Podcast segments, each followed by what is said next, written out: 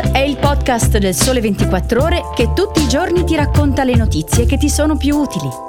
Su tutte le piattaforme gratuite e sul sito del Sole 24 Ore.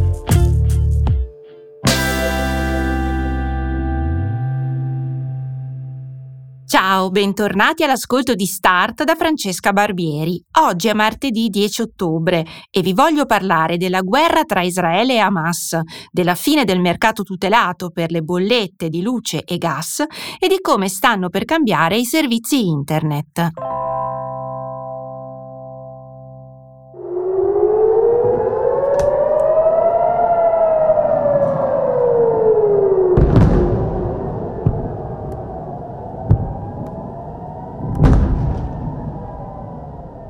Le sirene di allarme sono risuonate nella prima mattina di sabato 7 ottobre a nord di Tel Aviv. Una prima pioggia di razzi lanciati da Hamas contro Israele, in parallelo all'ingresso via terra di suoi combattenti, lungo il confine con Gaza. La striscia di 48 km stretta tra Israele, Mediterraneo ed Egitto, una delle due porzioni dei territori palestinesi insieme alla Cisgiordania. Da lì un'escalation che per ora non sembra incontrare freni.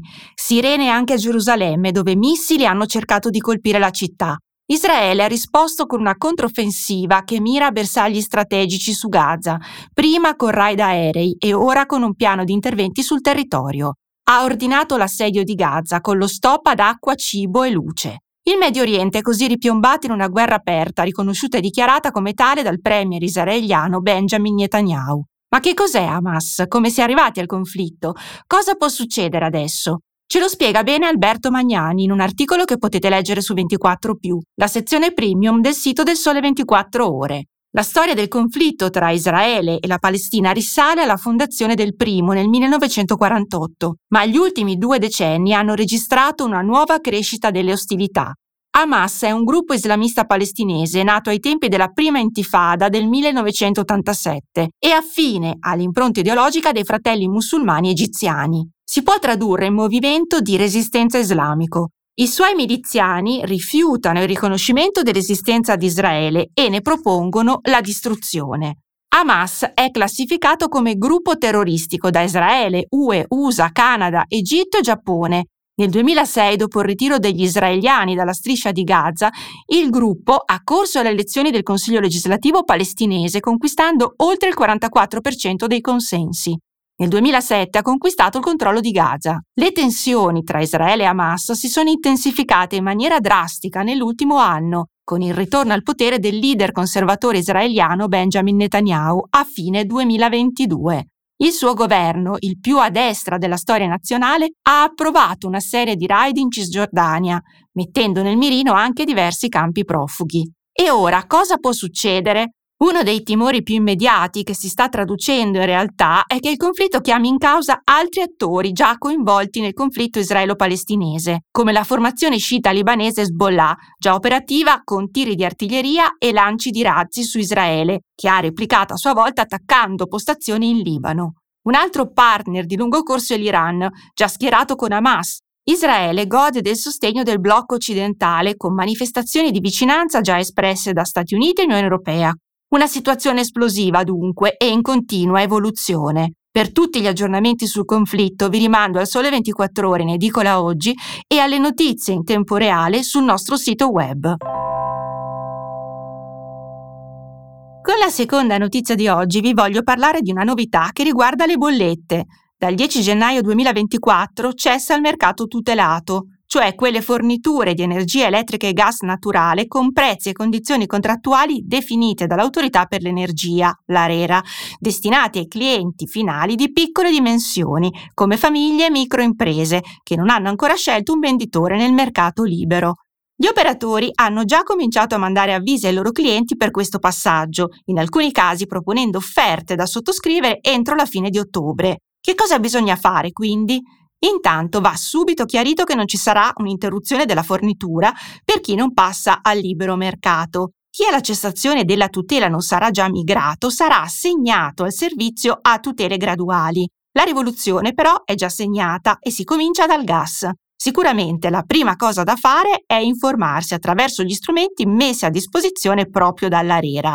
Due, i portali da consultare, prima di tutto per essere consapevoli del proprio tipo di utenza e quindi dei propri consumi, e poi soprattutto per orientarsi nel mondo delle diverse offerte degli operatori, delle opzioni a prezzo fisso e variabile.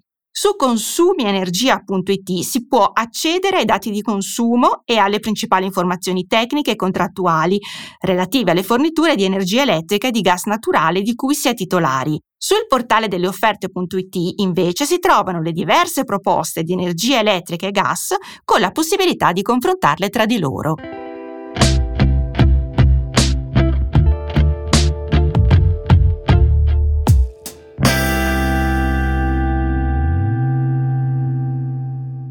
Per chiudere questa puntata di Start vi parlo del futuro dei servizi internet.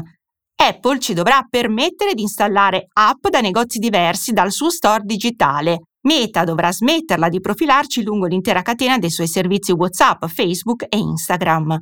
Amazon non potrà più privilegiare nella ricerca e-commerce i suoi prodotti. Sono alcuni degli esempi di quella che è una rivoluzione imminente. Entro il 6 marzo 2024 le big tech dovranno aprire i propri servizi per favorire la concorrenza, secondo la norma europea Digital Markets Act. Alessandro Longo in un articolo su 24 ci spiega nel dettaglio cosa cambierà.